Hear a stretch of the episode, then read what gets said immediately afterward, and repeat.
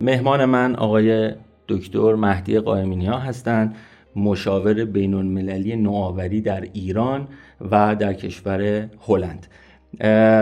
می‌خوایم توی واقعیت های دنیای نوآوری صحبت بکنیم پیچ و خمهاشو بگیم بعضا مشکلاتی که وجود داره رو بگیم ببینیم توی دنیا چه خبره توی حوزه نوآوری و از وجود آقای قائمینی توی این در واقع مثلا هم صحبت می‌کنیم. ما از فهم عمیق نسبت دنیای نوآوری فاصلمون معنا داره و این باعث عدم موفقیت های زیادی برام میشه.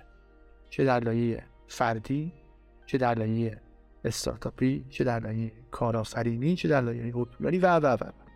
لازمش چیه؟ باید ذهنمون رو باز بکنیم بپذیریم که نمی‌دونیم. وقتی من میپذیرم که نمی‌دونم یعنی چی؟ یعنی تشنم. ابو علی جمله ای داشت میگفتش که تا به رسید دانیم که فهمیدم هیچ نمی‌دونم من الان فکر نمی‌دونم از سر تواضعش گفته. آه تواضعی رو. ولی تواضعش تواضع اگه تواضعی بوده تواضع تو و باور عمیق بوده. اصلا این باور بوده که برده سمت اینی که هی می‌رفته یاد می‌گرفته.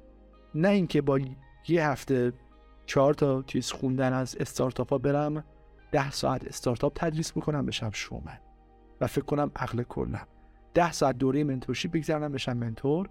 چهار تا فرمول بالا پایین بکنم بشم یک صاحب ایده آقای کریستنسل فرید. ایشون میگفتش که نوآوری در فرایند تولید و کسب و کار.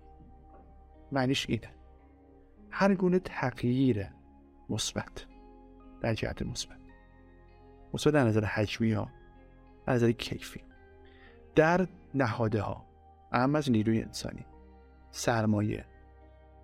سرمایه مادی غیر مادی. یا فرایندها که منجر به خلق ارزش جدید برای کاربران میشه. ما بگیم نوآوری. پس نوآوری در نسبت با ارزش جدید خلق شده در بازاری که موضوعیت پیدا کنه اجرا شده باید اجرا باشه. یعنی منجر به یک ارزش میشه. اگر می‌خواهیم در دنیای کسب و کار موفق باشیم باید نوآوری رو خوب بفهمیم. خب؟ اگر می‌خواهیم نوآوری رو خوب بفهمیم باید اغلب المانهاش رو نسبت بهش شناخت پیدا کنیم. یه کتابی هست مثل درین فارست. در مورد سیلیکون ولی نوشته شده. اونجا یه پاراگرافی داره اوایل کتاب. و میگه که ما وقتی در مورد نوآوری صحبت می‌کنیم زمینه های دیگه برای اون مطرح میشه. شروع کرده اون زمینه ها رو گفته. روانشناسی جامعه شناسی اقتصاد سیاست مهارت های نرم و و و ما یهو استیو جابز درونمون گل می‌کنه. خب؟ خبر نیست. استیو جابز درونمون از 40 چند سالی بعدش گل می‌کنه. یعنی استیو جابز از مثلا 10 15 سال تا مثلا استیو جابز 40 ساله اونا گل نمی‌کنه. خب استیو جابز 40 چند سال بعد یهو گل می‌کنه. این خبرها نیست. نوآوری اینا نیست. نوآوری fun نیست. مدل های کپی پیستی نیست. ما همیشه ساختار شکنی نیست. اغلب موارد به قول شکسپیر ما بر دوش, دوش بزرگان راه میرن. گاهی وقتا تری نو در میاندازیم. مثل همون اسمارت فونه البته اون طرح نو هم باز ریشه در راه رفتن بر دوش بزرگان داره. نمیشه گفت مستقل اصلا نوآوری در خلا اتفاق نمیفته بهتون بگم. خلاقیت هم در خلا اتفاق نمیفته اینا در در یک فضای ذهنی که نسبت به context شناختی کافی داره اتفاق میفته چه context چه context فنی تکنیک دو باز بپذیریم که باز وقتی فیتیلای هیجانمون رو کم بکنیم. ما با سرعت 200 کیلومتر در ساعت میریم سمت استارتاپ زدن یهو می‌خوریم تو دیوار دپرس میشیم. آقا استارتاپ زدن اینجوری نیست به خدا. اصلا استارتاپ خوبه ها اما روشش این نیست. روش شتابدهی این نیست. ویسی این نیست. و خیلی از ویسی کشور می‌شناسن ویسی نیستن. واقعا ویسی نیستن. هر اسمی شما ممکنه اسمش میکروفون بذاری ولی ویسی نمی‌تونی بذاری. یعنی اون شرکت بگی میکروفون برازنده تر تو بگی ویسی. نمیگم همشون ها بعضیشون خوب دارن کار می‌کنن خب؟ اون شناخت ابعاد مختلف این است که موضوعیت پیدا می‌کنه. یه مفهومی دو سه سال پیش مد شد. coaching. آی سر و دست میشی از تبلیغ. چند تاشو بگی؟ الان ما business coach داریم. coach منابع انسانی داریم. coach شخصی داریم. coach موفقیت که سالهاست داریم. یکی از بزرگترین coach های جهان آقای آقای بیل کمپل کیا رو coach می‌کرده شما فکر می‌کنید؟ بگید چند تا از اسما رو. استیو جابز مارک زاکربرگ اریک اشمیت. اصلا استیو جابز میگفتش که من هر یه در روز اینو نبینم اصلا کارم پیش نمیره. پس اصل coaching رو نمی‌بریم زیر سوال. business coach. ولی مد شدن و اون در سطح موندن و این آقای قائمینی چه جوری ما coach 27 ساله داریم؟ سوال خوبی یکی از دوستان میگه سوال یعنی یکی از دوستان خیلی شوخ بود. سوال خوبی اما لزوما جواب خوبی نداره. خلاصه میگم دی اقتصاد فرهنگی گاهن اقتصاد اقتصادی می‌بره به سمت شومن بازی. می‌بره. شما زیاد داریم نوآوری صرفا نوآوری در محصول نیست. به عقیده من نوآوران موفق افرادی که در درون خودشون ایستایی رو تحمل نکردن. یعنی نوآوری از درونشون جوشیده. اینی که انسان به فهم دچار روزمرگی شده یا نشده خیلی کار سختی نیست. حس درونیه. آدم با خودش اگه تعارف نداشته باشه می‌تونه لمسش کنه آدمی که قانع به وضع موجود خودش نباشه این از نظر درونی حرکت می‌کنه سمت نور شدن شاید نوآور بودن یه چیزی ذاتی یه بخشش ذاتیه یه بخشش می‌تونه اکتسابی باشه پس هر آدمی نباید امیدوار باشه که نوآور بشه. چرا؟ می‌تونه نوآوری ذاتی نباشه شما اکتسابی به دستش بری و رفته رفته نهادینه کنی در من می‌تونم از نظر درونی نوآور باشم لزوما به نوآوری در محصول بازار نرسم اون اشکال نداره. اما اینکه از نظر درونی هم نوآور نباشم این به نظرم رکود میاد. یه جمله ای هست از یکی از این نویسندگان و فعالان تو کسب و کار و بازرگانان امریکایی به اسم آقای مکس دیپری چون میگه که نخواهیم شد آنچه که دوست داریم اگر بمانیم بر آنچه که هستیم. اگر آدم احساس کنه که با اون چیزی که دوست داره فاصله معناداری داره حرکت می‌کنه. یه جمله دیگه ای هست این جمله خیلی عجیبه. از خانم هلن کرر میگه تنها یک چیز است که بدتر از نابینایی است. اینکه بتوانید ببینید اما رویا و آرمانی نداشته باشید. این نگاهه که هلن کلر رو توی حوزه خودش به عنوان یک فرد نوآور مطرح می‌کنه. جالبه که این نگرش فقط نگرش فردیش نیست. یعنی بیا تو های بالا می بحث نگرشی موضوعیت داره. مثلا یه دانشگاهی تو آلمان فردی مثل فرانک پیلر. توضیح نوآوری کار کرده. میگه که پرسش دنیای امروز دیگری نیست که چرا باید نوآور. پرسش این است که چگونه باید نوآور. یعنی وقتی میاد تو بچه شرکت و بچه بیزینس اونقدر قضیه بدیهی میشه که دیگه اون چرایی رو می‌ذاره کنار. به سمت چگونگی. مطرح ترین فردی که الان اعتقاد دارن که به یک معنی پدر اقتصاد نوآوری بوده فردی به اسم شون پیتر. مفهومی به اسم Creative Destruction رو موقع مطرح یک کتابی هست تحت این عنوان شومپیتر پیامبر نوآوری The Prophet of Innovation. ما اگر این بحث نگریش رو با خودمون حل بکنیم اون موقع از راه میفتیم میریم سمت Innovation. شما لازم نیست حتی زندگی آدمای بزرگ هم سرک بکشی. تو همین جامعه خودمون توی همین اکوسیستم نوآوری توی همین اکوسیستم استارتاپی میری می‌بینی اونایی که شرکت های نوآوری موفق داشتن می‌بینی که آدمایی که توی درون خودشون مدام موجیم که آسودگی معلن ما. کتابی هست از کریستنسن فقید به اسم دی ان ای نوآوران The Innovators DNA اینا اومدن راجع به لایه های مختلف مهارت های نوآوری صحبت کرد. میگه که اولین ویژگی افراد نوآور اینه که قانع به وضع موجود نیست. ایشون تعبیری به کار می‌بره تحت عنوان کارش اینویشن یعنی شوق نوآوری. میگه این دو لایه قابل بحثه. یک به چالش کشیدن وضع. Challenging the status quo. دومیش taking smart risks. یه ریسک پذیره. بیگودار هم همچین به آب نمی‌زنه. یک ریسک پذیری هوشمنده. در لایه دوم اونجا وارد مهارت رفتاری میگه چهار تا ویژگی داره. Behavioral skill. مهارت اول. یک questioning پرسشگری مستمر. چی بپرسم؟ کجاشو سوال کنم؟ برای چی بهش میگه مهارت رفته؟ برای اینکه خود این سوال پرسیدن از جنس چیه؟ یک مهارت. و مهارت چیزی است که با تمرین به دست. و تمرین یعنی تکرار. یه نقل قولی از بروسلی بخوریم. میگه ما از کسی نمیترسیم که هزار تا فن رو یک بار پیاده کرده. ما از کسی میترسیم که یک فن رو هزار بار تمرین تکرار معجزه می‌کنه. مهارت ابزروینگ من یاد بگیرم کی چه چیزی رو از چه زاویه‌ای. شاید. ما یه دیدن داریم یه مشاهده کردن. داریم یک سری پالسا رو می‌گیرم از یک محصول از یک نه فقط محصول از یک رفتار از مشتری. یه وقتی بیخیال از کنار رد میشن یه وقتایی یه سریاش ذهنمو مشغول می‌کنه درگیر میشه می‌دونید که دانشمندان میگن آدما تقریبا 99 درصد شاید بیشتر پالسایی که به روزمره برشون می‌گیره رو ignore می‌کنه یه درصد بسیار بسیار ناچیزی رو تعریف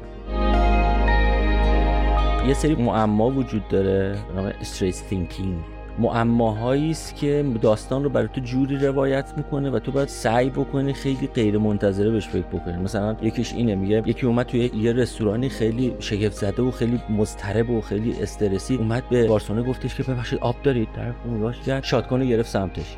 خیلی رفت. چرا؟ جواب اینه طرف سکس که داشت. از این دست معما بسیار زیاده که تمرین های ذهنیه برای اینکه تو رو مجبور بکنه توی یه فضای آزمایشگاهی بری و ذهن تو ببری به سمت دیگه. تو بحث مهارتی دو تا اصطلاح داریم یکی نو واته یکی نو هاو میگید نو وات یعنی بدونی چی کار باید نو هاو چیزایی که توی بدنت نهادیده شده. مهارت بعدی که که مطرح می‌کنه مهارت networking میگه فرد نوآور مهارت networking فرد نوآور این مهارت رو بایس داشته باشه که از ذهن بقیه هم بتونه استفاده از کلامشون حرفشون ایده هاشون حتی پالسای ناخودآگاهی که میفرستن. هرچی networking بالاتر باشه تو به ذهنها و ذهنیت های متنوع تری دسترسی کشور بلند به اون کشوری که خیلی داره رو بشن سرمایه گذاری می‌کنه. یه سری قوانین رو داره این راسته. و اگه یه سری شرکت این کار رو بکنه سری مزایایی داره. یکیش اینه تو تنوع در قومیت ها نیروهات میشه.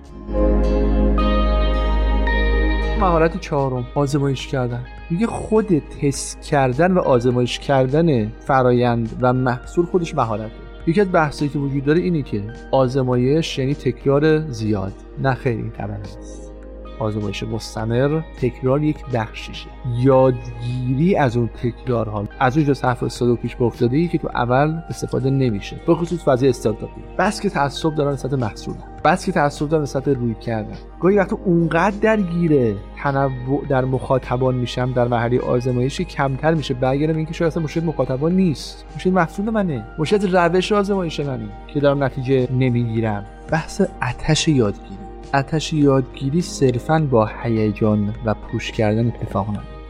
اتش که اتفاق میفته من اگر اون تشنگیه برسم یعنی اتش این تشنگیه هر چی ما یکم این اعتماد به نفس های کاذبمون رو کم بکنیم و باور کنیم بین وضعیت موجود خودمون و وضعیت ایدئالمون فاصله زیادی نتیجه بیشتر میشه. وقتی یه نفر اعتماد به نفس کاذب داره این کاذبیشو مشاهدهگر بیرونی شاید بفهمه.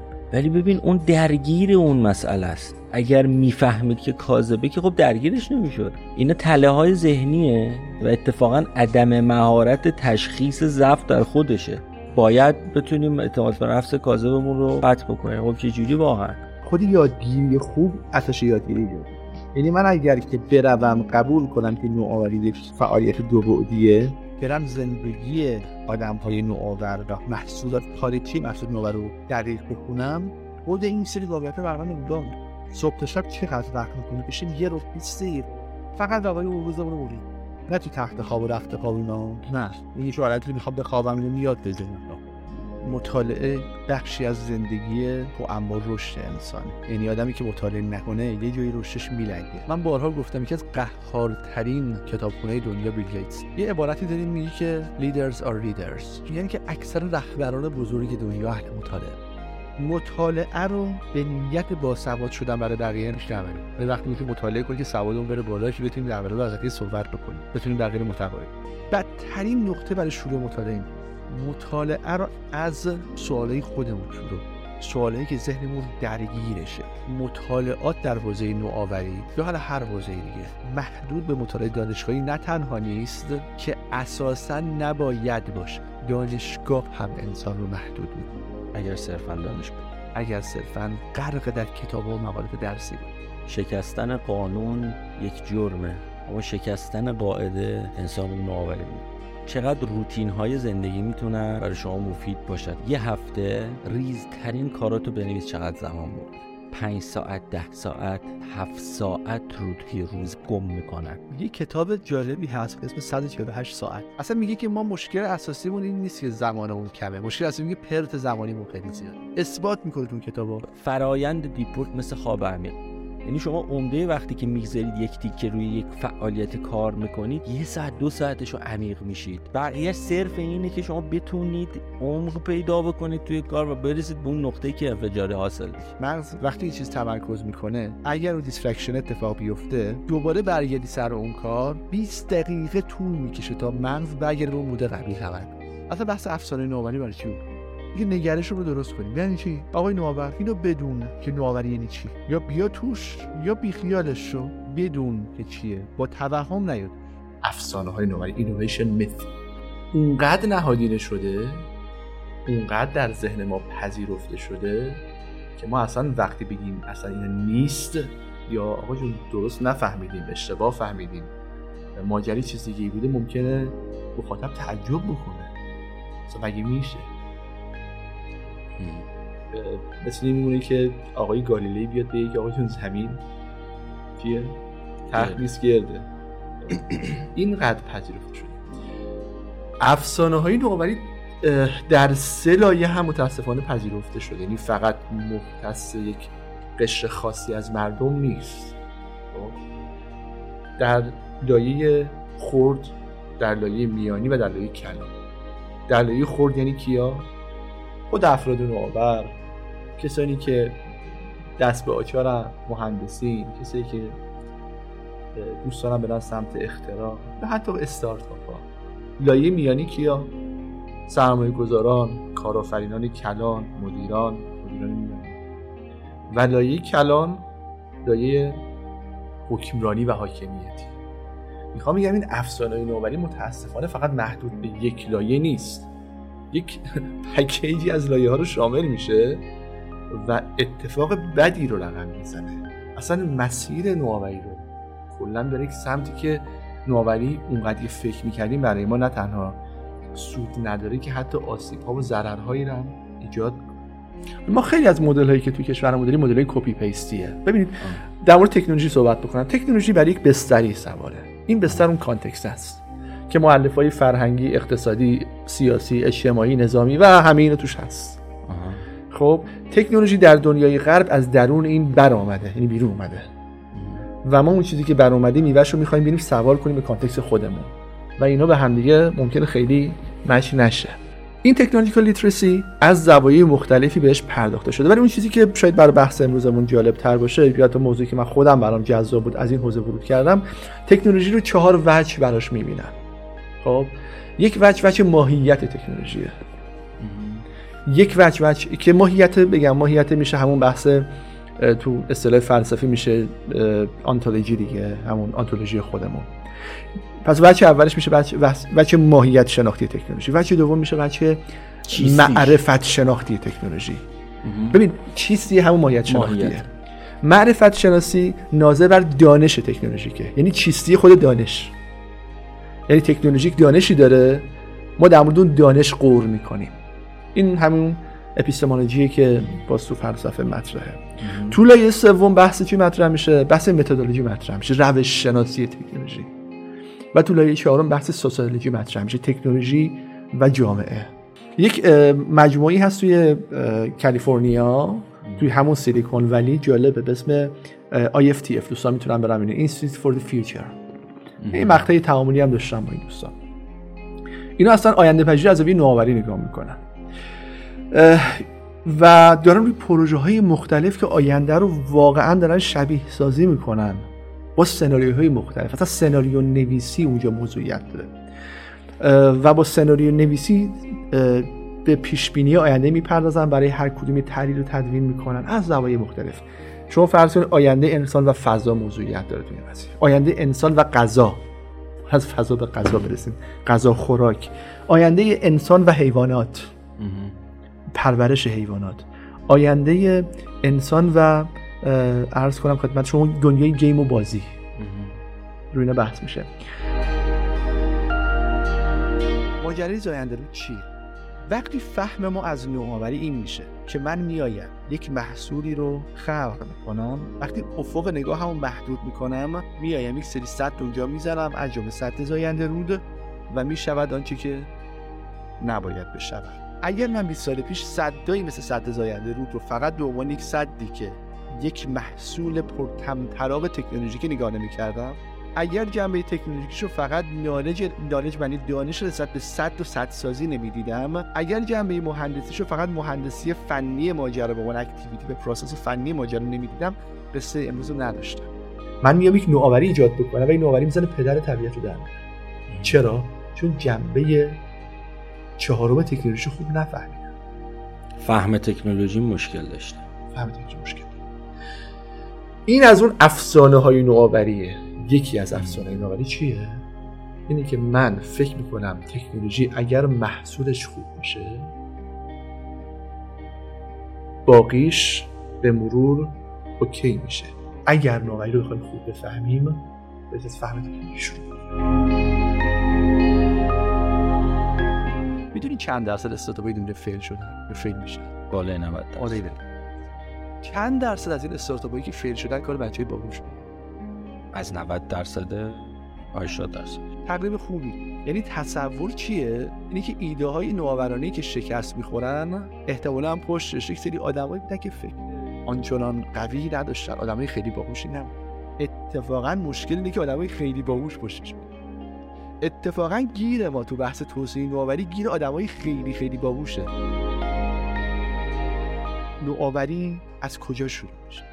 از خیلی که من می‌پرسم اینو یعنی که از درون ذهن اگه از کجا شروع بشه؟ از شناسایی نیاز بیرون من باید بتونم نیاز بیرونی رو خوب بفهمم. ایده ذهنی خودم رو متناسب با اون نیاز بهش سر شکل. ایده خودم رو نمی‌تونم پوش کنم. دومین باور غلط در مورد تکنولوژی. یعنی که نوآوری موفق از در مورد نوآوری اینه که من نوآوری باید از درون ذهنم شروع بشه. حالا که اصلا اینجوری نیست. یک اتفاقی افتاد چند وقت پیش. ما تلویزیون رو شبکه‌هاشو بالا پایین که می‌کردیم همش آقای سیامک انصاری رو که استفاده شد از کاراکترش برای تبلیغات چه محصولی؟ بایا فکر کنم سریع ترین فیلر گرون تاریخ بود. تاریخ ما یه نشستایی داشتیم با بعضی از دوستان که مستقیم و غیر مستقیم دست کنیم. بهش گفتیم آقای فیله گفتم مگه میشه؟ اینقدر داریم هزینه می‌کنیم مگه میشه فیل بشه؟ از یک کاراکتر محبوبی استفاده می‌کنیم مگه میشه فیل بشه؟ تصور چیه؟ من یک ایده ای دارم و با سرمایه گذاری مولتی بلیاردی در اون داد زدن پشت میکروفون محصول قطعا موفق میشه. ارزش متمایز ملموسی که برای مشتری خلق می‌کنه چی؟ ستکاتی میگه که الان شما قبل از اینکه بری سمت تبلیغات رسانه برای محصول جدید باید بری سمت خلق ارزش. تبلیغات غلطه نه غلط نیست. کم و کیفش موضوعیت داره و زمانش. شما وقتی ایده جدیدی رو می‌خوای وارد بازار بکنی بیزینس جدیدی می‌خوای خلق کنی اساسا تبلیغات پر هزینه براش غلطه. اصلا اقیانوس قرمز بخوای ورود کنی که کار خیلی سخته. حالا بهت میگم چرا. من می‌خوام بگم حتی تو تو اقیانوس آبی هم غلطه. توی اقیانوس قرمز اساسا ورود کردن نوآوری کار 99 درصد اشتباهیه. خیلی سخته تو اقیانوس قرمز ورود کنی تو با نوآوری یکی از نکات مهمی که در مورد نوآوری برای ما بد افتاده بحث موفقیت آنی نوآوریه. نوآوری رو از حرکت تدریجی در مسیر موفقیت منحرف کردم توی ذهن خودم به یک حرکت ضربتی و آنی در مسیر موفقیت تشبیهش کردم. این تو لایه های مختلف قابل بحثه لایه اول لایه ذهن فرد نوآوره. یعنی منی که می‌خواهم در مسیر خلق نوآوری کار بکنم فضای ذهنی اینه که من مختره باید یک باره یک ایده بیاد بزن نیوتون قبل از ماجرای سیب 20 سال کار شبانه روزی انجام داده مثال سیب شاید اون قطعه‌ی آخر پازله باشه. یک آقایی هست به اسم میهای چیکسنت‌میهای. روی concept ی کار کرد مثل flow. مثلا ذهن فرد علاقمند مستعد نوآور چجوریه؟ یه ما چیزی به اسم حلول یک باره نداریم. حلول در چند مرحله اتفاق ذهن من تو مرحله آغازین درگیر مسائل درگیر جمعآوری data ست درگیر پرسش های مختلفه درگیر adventure و کنکاشه. مرحله دوم مرحله insight یا incubation ه. شما دانش رو جمع کردی تو این مدت ذهن شما روی کار می‌کنه. چه خودآگاه چه ناخودآگاه. ممکن این مرحله چندین ماه یا حتی چندین سال طول بکشه مثل جا افتادن قرمه سبزی می‌مونه یهو که جا افتاد بعد سومش اون حلوله حلول اپیفنی یعنی اون لحظه اورگا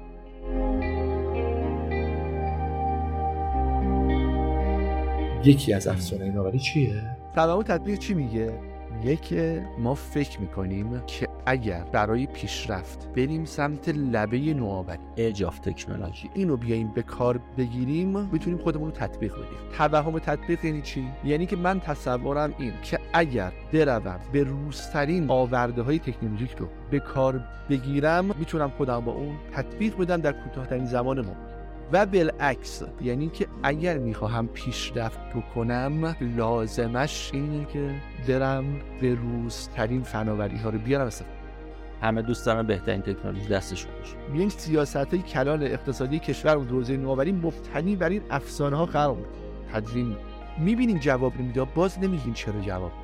مسئله اینه که این افسانه ها داره کار دستمون تلقی اشتباه از ماجرای نوآوری لایه نوآوری داره خراب می‌کنه.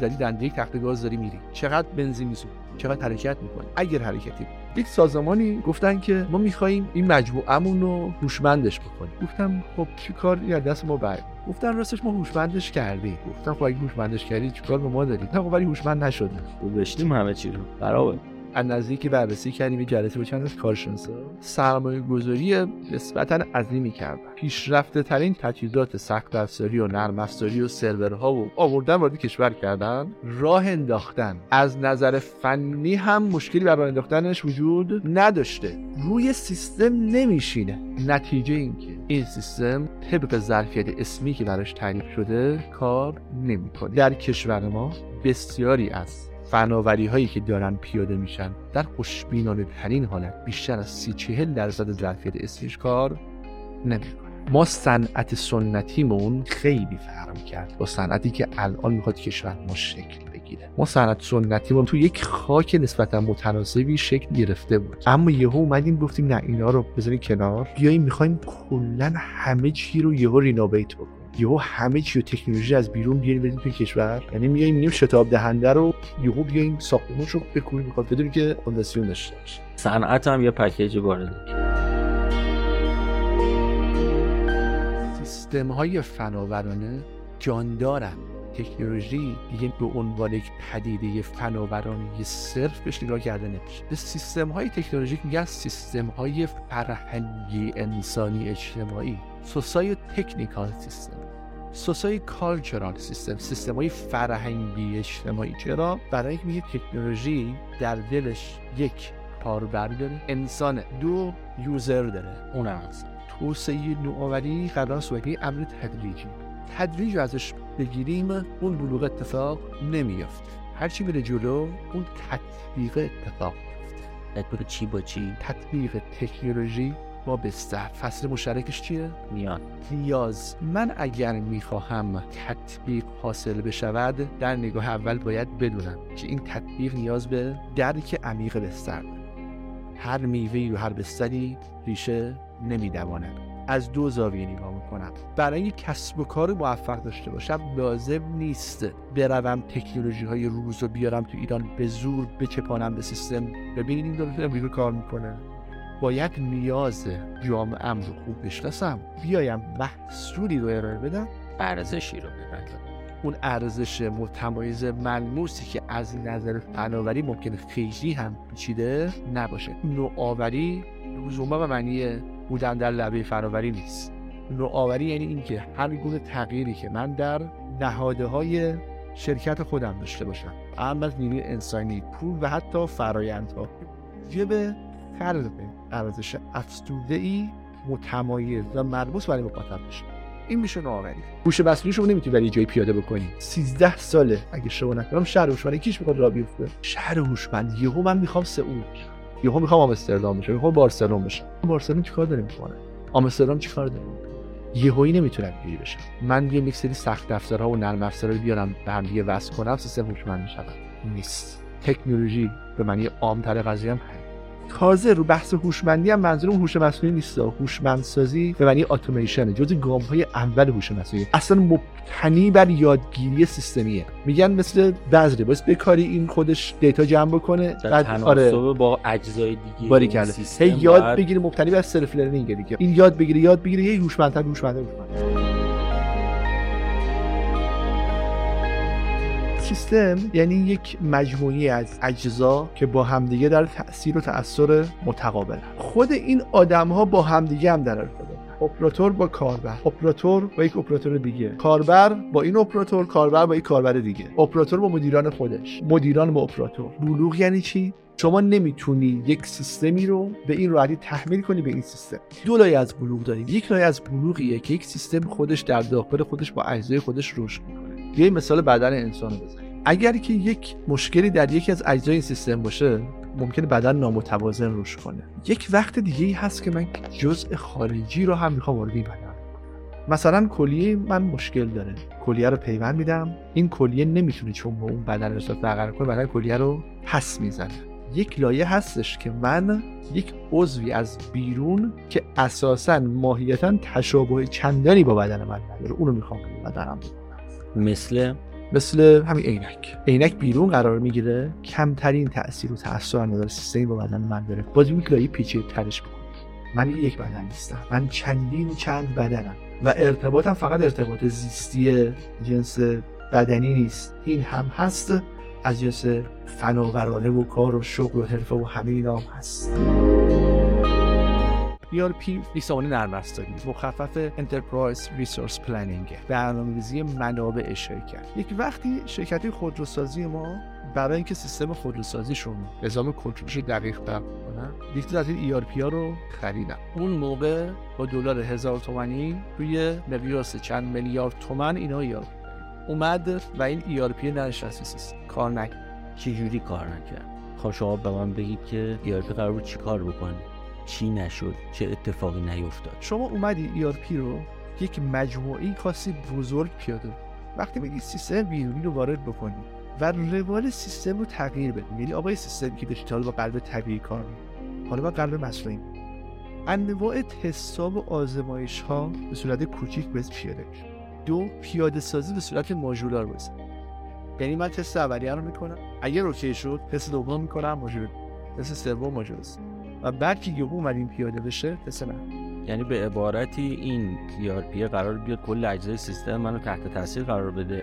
یه قسمتی رو فعلا باهاش شروع می‌کنم کارش رو انجام میدم بعد قسمت بعدی بعد قسمت بعدی بعد حالا اینا رو به هم وصل من وقتی سامانه ورود و خروج data رو از قبل آماده نکرده باشم این ERP روش نمیشه. این یک. دو بود انسانی ماجراست. این جزء انسانی یک باید آموزش دیده باشه از جنس اپراتور. خودش هم به بلوغ است.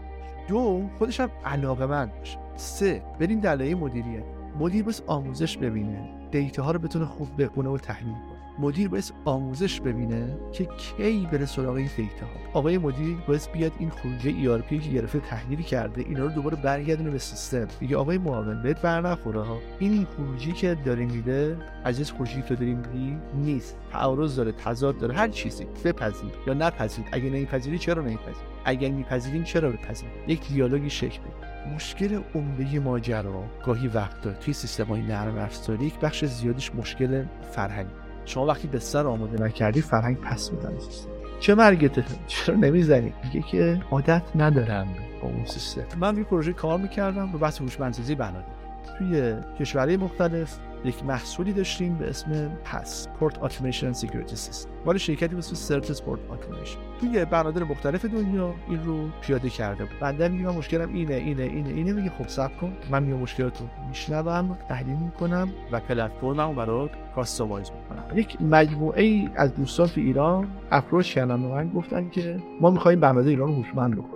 بعد گفتن که پروپوزال داریم آقای ایکس و ایگری روزت که شرکت معتبری که سازه برنده دارن کار می‌کنن اینا دنبال اینن که مثلا پروپوزالشون پروپوزال رویالتری بشه یعنی یک لیستی از سخت افزارهای عجیب و غریب اونجا مطرحه و موضوعات عجیب و غریب. یعنی مشکل در سازمان برادر نبود که توی این پروپوزال لیست نشده باشه. گفتن چیه ماجرا؟ گفتم ماجرا که شما یک مسئله دو تا مسئله بس اینو یک لایه دو لایه دهدی که بعدن پس نظر هوشمندش آخه تردد کامیون هوشمندش. فعلا این تو مرحله بعد تردد کامیون هایی که از جنس اپراتورهای داخلی اینا هوشمند بشن. بعد صرف اینکه بیای بهترین نرم افزار بهترین سخت افزار برسی تو بندر بندر بشود هوشمند. کاری نداره. میای می‌ذاریم افتتاح هم می‌کنیم همه هم خوششون بیاد مدیران هم میان باش عکس یادگاری می‌گیرن ولی بعد یه مدت می‌بینیم اه اصلا کار نمی‌کنه. نهایتا 10 درصد ظرفیت شده کار یه مثالی مطرح کردم. اون بود که یه دونه ایمیل رو ایمیل زدن رو می‌خواستم توی یه تیمی implement کنم جریان بندازم. کلی مشکل و کلی مخالفت داشتم. به لحاظ جزء انسانی چه اتفاقی میفته که اون آدم اینقدر مخالفت می‌کنه اینقدر مقاومت می‌کنه؟ من مدیر چه نقشی دارم توی اینکه بتونم اون رو آروم آروم بیارم و توی در واقع این بلوغه بنشونم؟ احساس ذی‌نفع بودن بکنه توی این قضیه. این مدیره چه نقشی داره؟ مدیران این سیستم ها چه نقشی دارن که بخوان بلوغ ایجاد بکنن توی سیستم. اول نکته که باید مدیر و اجزای فعال سیستم بدونن اینه که بعد انسانی ماجرا در تلازم 100 درصد با مفهومی به اسم عادت. یعنی ما همیشه مقاومت در برابر تغییر رو از جنس منافع من از نظر مالی به خطر میفته یا از نظر position ی به خطر میفته نبینید اونا هم هست جایی. یعنی به عنوان مثال من اگه حالا یک مدلی کار می‌کردم ممکن الان سیستم یه جایگزین من بشه من ممکن کارم از دست بدم. این هم هست. یا ممکنه یک جایی وقتی سیستم هوشمند میشه من توی دفتر که اعداد نوشتم دستم باز بود اعداد وزن انبار رو یه جوری بنویسم الان یه سیستم این اجازه من نمیده. اینم هست. آقای کریستنسن دست یک مفهومی می‌ذاره به اسم عادت. یعنی که ممکنه اینا هم نباشه. من منفعت آنچنانیم خطری براش نبینم. یا ریسک آنچنانی براش احساس نکنم. من چون عادت کردم ترک عادت برام ناخوشایند بنابراین در سه لایه ببینیم یک gain ی داشتم یک منفعتی داشتم منفعت مالی که به خطر میفته این می‌تونه باعث مقاومت بشه یا باعث عدم بلوغ بشه. دو ریسکی رو دارم می‌گیرم از یه چیزی ممکن از دست بدم که چیز بدی نبوده. کار خلافی نمی‌کردم. کارم بوده اون دارم از دست میدم. سه صرفا منی که عادت کردم به این که مثلا با شبکه اجتماعی کار می‌کنم شروع با ایمیل منی که عادت دارم با مایکروسافت تیمز کار می‌کنم شما میگی با اسلک کار و اینو مدیران باید بفهمن که اگر می‌خواهن عادت رو تغییر بگن هیچ قدم بردن تغییر بدن یهو به زور نمی‌تونن سیستم ترک عادت ایجاد کنه صدای داریم تو علم مدیری میگن که فرهنگ ها به فرهنگ سازمانی استراتژی را به عنوان صبحانه قورت میدن دولت ها جمهور رو می‌سازن؟ یا جمهوره که دولت رو می‌سازن یک بیانی هم آقای کریستنسن داره باز این یکی از اشتباهات بزرگی هست چون نهادها نیستن که فرهنگ رو خلق می‌کنن. نهادها از فرهنگ تاثر میپذیرن. شما الان می‌بینید توی تهران مده. که شما دارید توی خط میری اون ورف خالی ماشین این و از این بغل ثروت می‌گیره میره. بعد میره از اون جلو خودش رو می‌خواد به چپانه و باید میشه این خط هی ترافیک سنگین و سنگین و سنگین من به شخصه برای اون رفتار اون راننده هیچ احترامی قائل نیست کسانی که با تاکسی و اینا میرن سر چهارراه مردم وای میستن که تاکسی خطی و گذری سوارشن برن. خیلی اتفاق میفته تو اوج شلوغی هی نفر بعدی میاد یه ذره جلوتر وای میسه هی جلوتر وای میسه اون شما می‌بینید دو line خیابون آدم وایستاده. شهرداری شروع کرد اومد یک بخشی از اون چهارراه رو رفت تودلی ایجاد کرد line تاکسی گذاشت. باز شما می‌بینید مردم وای میستن و نیاز هست. یعنی از هر کی بپرسی میگه که آقا بابا این چه وضع وایستادن سر خیابونه. مردم هم همین حرفو می‌زنن. دولت هم دولت یا شهرداری هم رفته اقدام کرده. عملیات هم انجام داده به شکست واقعا ما این مسئولیت بود بهده کی بذاریم؟ کی باید بیاد مثلا همون مدیری که شما دارید میگیر خب اگر بخوایم همین مثال در نظر بگیریم من مدیر نشستم باید ببینم فرهنگ سازمانم چجوری همونجوری برخورد بکنم خود منو کی قراره دیولپ بکنه آپگرید بکنه؟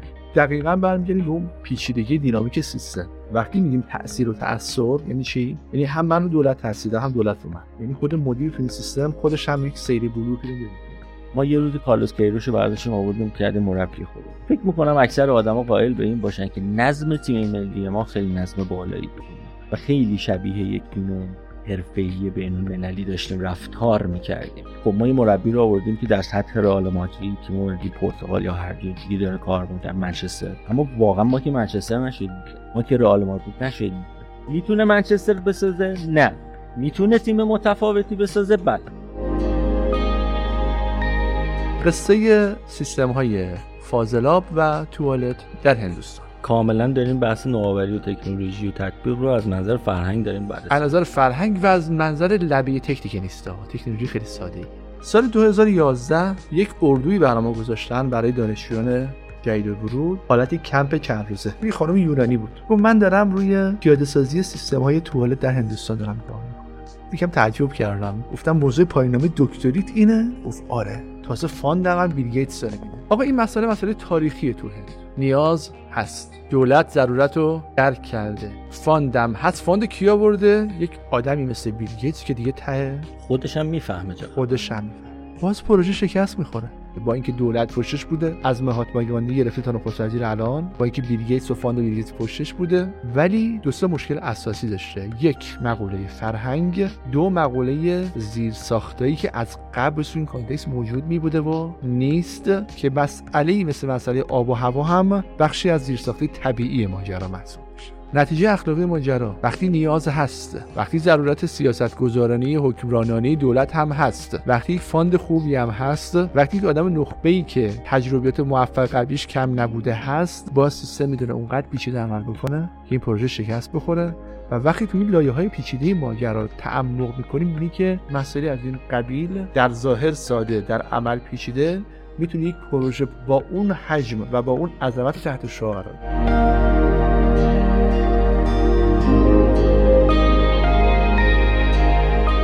پیاده سازی آنلاین ایژوکیشن توی مدارس ما موفقیت آمیز بود یا نبود؟ اصلا موفقیت آمیز نبود. من کارم تحلیله و تو تحلیل من اخبارهای دریافتی از سازمان ها و نهادهای مختلفه که موضوعیت نه فقط یک سازمان نبود. مگه اینترنت پیشرفت نمی‌کنه؟ مگه نرم افزار و سخت افزار پیشرفت نمی‌کنن؟ چه کاری بچه این همه رو بیان مدرسه؟ کی یوزر این سیستم؟ دانش آموز. والدینشه. معلم مدیر مدرسه است. مدیر چی میگه؟ میگه من از سیستم آنلاین ادویکیشن انتظار دارم که بتونم یک سری دوره ها رو پیاده بکنم آمار موفقیت دانش آموز من بره بالا دانش آموز بیشتری رو کامل معلم چی میگه؟ میگه من دوست دارم بتونم بچه ها رو بیشتر کنترل بکنم اثر بخشی تدریس خودم ببرم بالاتر. والدین چی می‌خوان؟ بچه با من کاری نداشته. بچه با من کاری نداشته باشه. الان بچه ها ازشون بپرسی بچه به خصوص مقطع ابتدایی. بگی از آنلاین ادویکیشن چی می‌خوای چی بهت میگه بازی کنم. میگه اصلا می‌خوام نباشی. تو خونه دارم حال می‌کنم. چه کاری اینا؟ تحقیق کردن. دیدن که نیاز اصلی دانش آموزان دو چیزه. بازی با همسالان. نیاز دوم رقابت. اصالت آموزش به فضای مدرسه است. شما بیای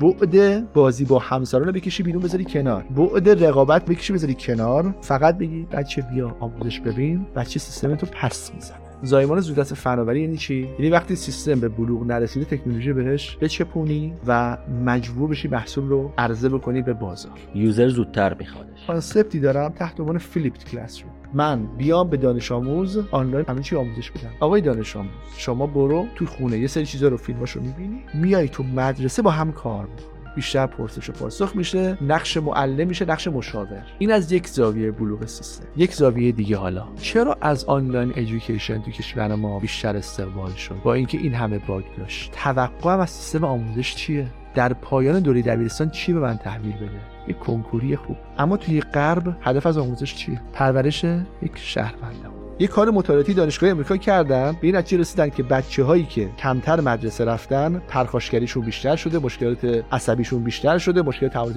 بیشتر شده. چرا؟ چون نیاز اول بچه چیه؟ بازی با همسالان. من تو آنلاین ادویکیشن اومدم این ازش گرفتم.